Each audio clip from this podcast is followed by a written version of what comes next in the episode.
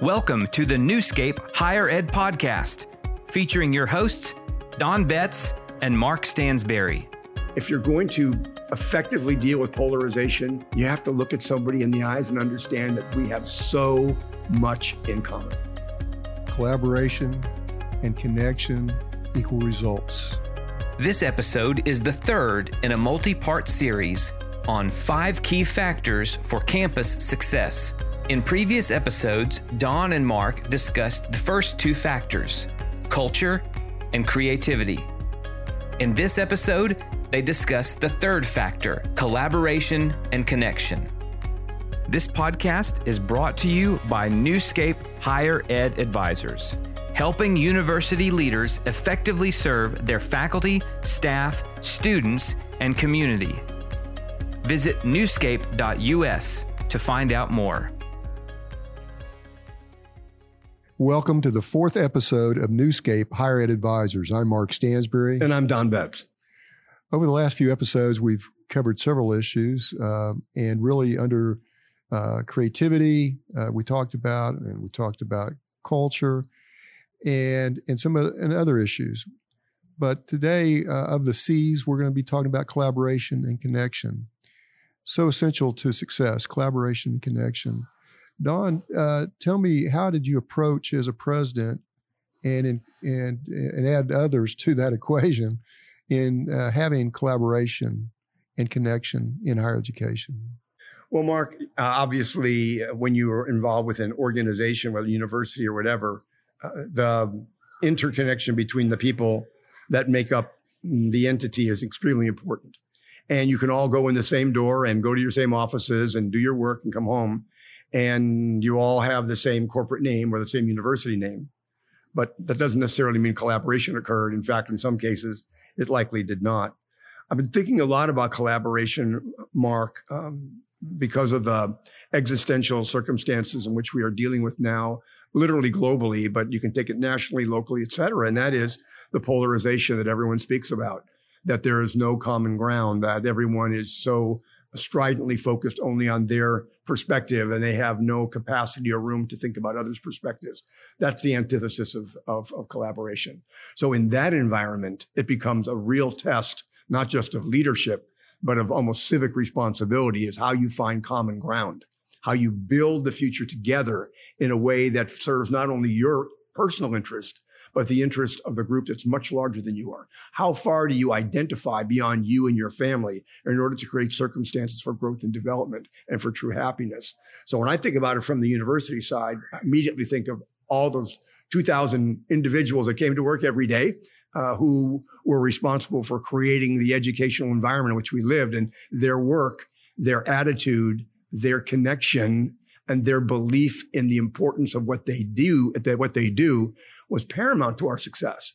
And it's, it's a, it's a fascinating study for me because people, I think, inherently want to connect, but there are reasons why they don't. Part of it might be a lack of information. Part of it might be fear. Part of it might be um, um, just just um, in, in, I've never done it before. They're not really focused. But I think as as as leaders, you have this this amazing opportunity to bring people together. Um, and, and I, I, like I like the edu- the leadership theories that talk about the collaborative approach to leadership as opposed to the great man theory of leadership, which is there are only these certain people kind of in a patriarchal way who are leaders because they were born in a certain family or whatever. We know that that has been, that myth has been challenged successfully. But the converse to that to me, uh, the, the, opposite of that to me is, uh, is the notion that can we find the platform upon which all of us can connect and work and create uh, the environment, not just for ourselves, but for those that we serve. Uh, and the leader's challenge is to invite people to that, to that platform, to invite them by ideas, to invite them by um, attitude, to invite them by transparency that we've talked about before. I think is absolutely essential that if you're going to effectively deal with polarization, you have to look at somebody in the eyes and understand that we have so much in common. And I think that happens on universities and colleges across the country, but we have to do more of it. We have to be incredibly intentional about building collaboration. I agree with you, Don, and I've seen it uh, on your campus uh, where the again uh, you brought many ideas uh, from many people to the table because again the open door policy of we want to hear from you, uh, we want to work with you, we want to be successful together, and that's the only way you're going to really have success is together. Uh, definitely not fighting each other, and I find that the more we collaborate. I see it in the boardrooms. So when I go to boardrooms, you'll have a few that are very vocal, that share their their ideas, and then you'll have some that sit back, some that like to think about it for some time before they even address any issues. Some are very silent. Some are kind of in the middle. They're they're giving some ideas, but they're not really expressing everything that's on their mind. So you have different personalities. To collaborate, you're going to have different personalities that uh, come together and work together and to be successful, when you have uh, seven or nine or 35 board members, depends uh, on the situation, uh, we need to be able to come with all the ideas and build a consensus like you're talking about intentionally.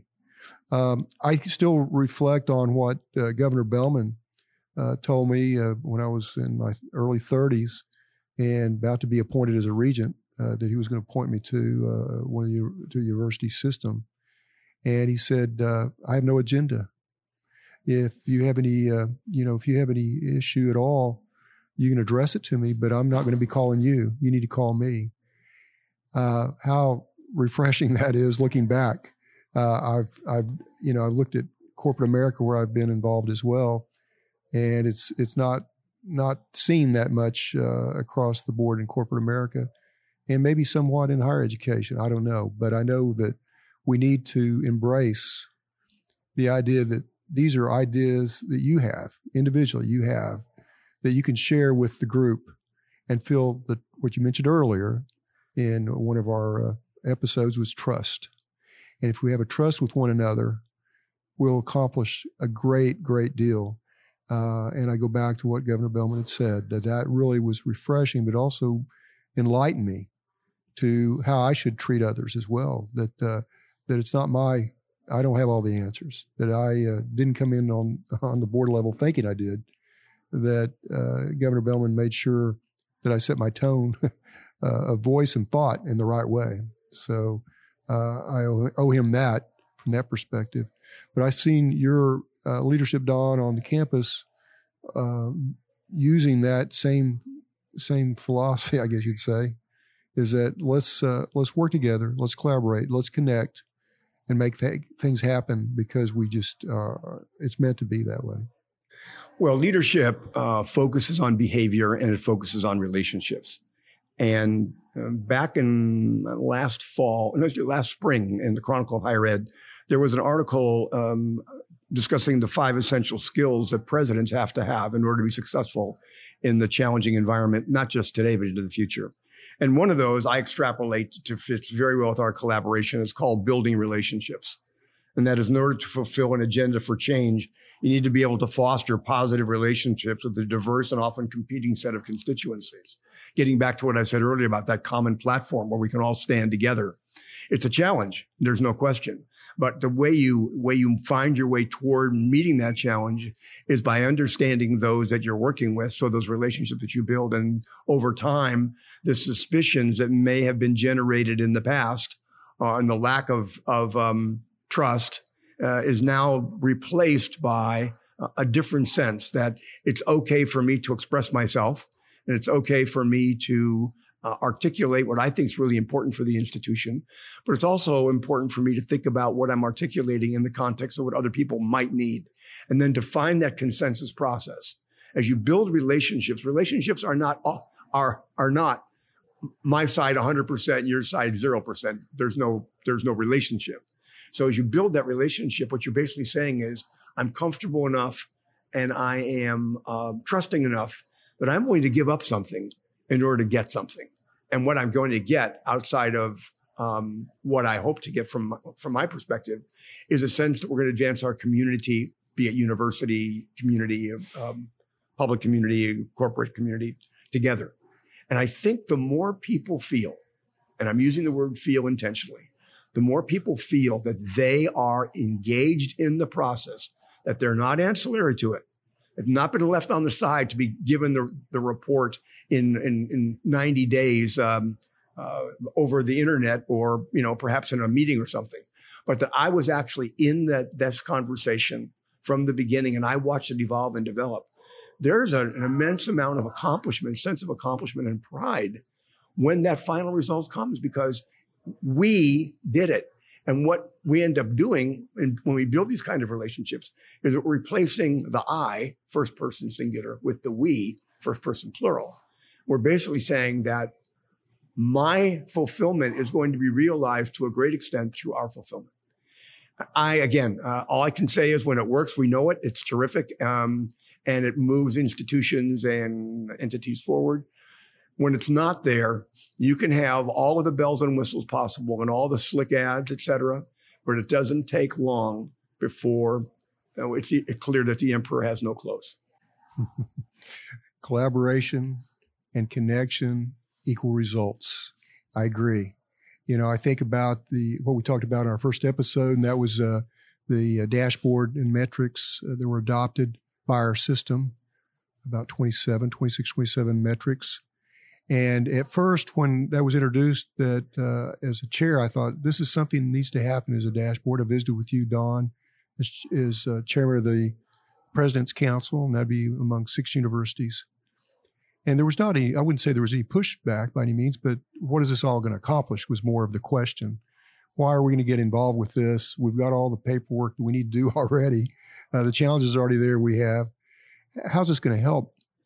And so, six presidents uh, through the, through your leadership were presented the idea through the uh, President's Council when you were uh, chairman of the President's Council, and uh, the the six universities presidents uh, got together, decided that yes, let's look at it, let's see if it can be helpful or not, and added uh, five or six, excuse me, presidents along with excuse me, the vice presidents, and then um, the six business managers as well to uh, to talk about this and to study it and so forth. And it took about two years to work through the two years that I served as chair to get to that point where we did have a, a dashboard and, and metrics.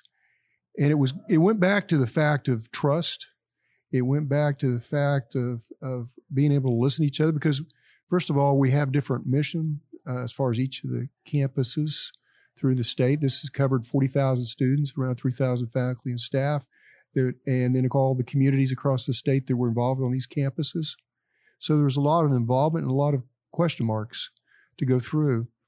And by by listening to each other uh, through those two years, uh, it wound up that it wasn't just one particular leader. That uh, wasn't definitely me uh, or any particular board member that that really uh, got to say this is our deal. It was all of our deal. It was it was the team effort. It wound up being such a team effort that once it got to the point of being adopted, uh, you could tell it on everybody's face. They beamed they had a part in this. They knew the results were there and they knew that they could actually take these metrics now and apply them. And I understand that they've been applied. Several of these are, like you said in the first uh, episode, were green lit, uh, have the green lights, but some didn't. Some, some we saw that there were some issues that we we're going to have to face for a long time. And that was part of the proper metrics. We needed the proper metrics to challenge ourselves to do better, to find the right results. And so, anyway, uh, yes, it was it was well worth the effort. It was worth the challenge. Glad we did it, uh, but it, it wasn't any individual that uh, could could barely be spotlighted. It was all of us together working together to accomplish uh, the dashboard and the metrics, and it'll be ongoing. It never stops. This is something that uh, they can all be proud of, but it's an ongoing process.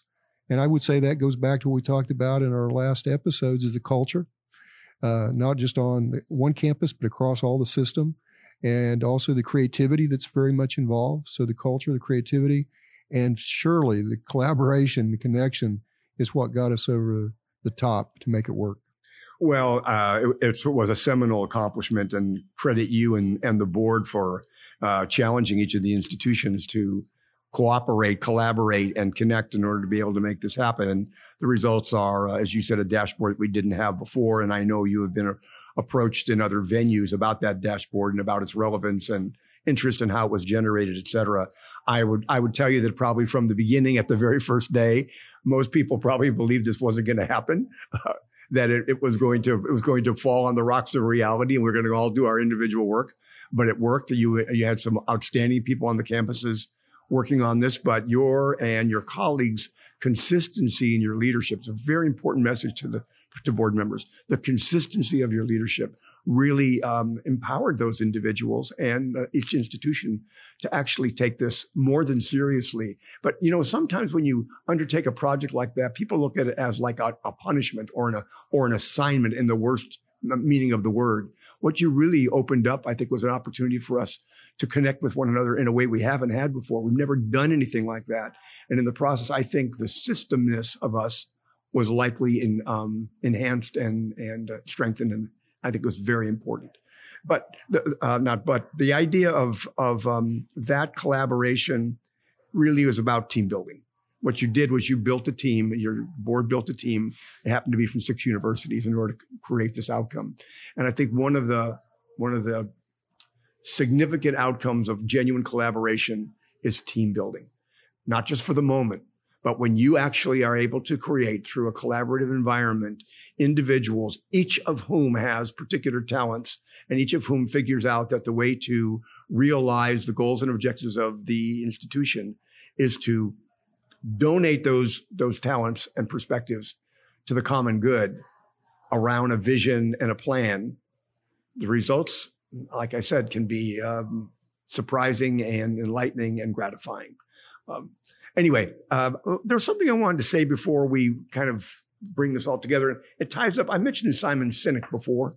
Uh, book Start with Why and others, and many of people that whoever listens to this certainly know him.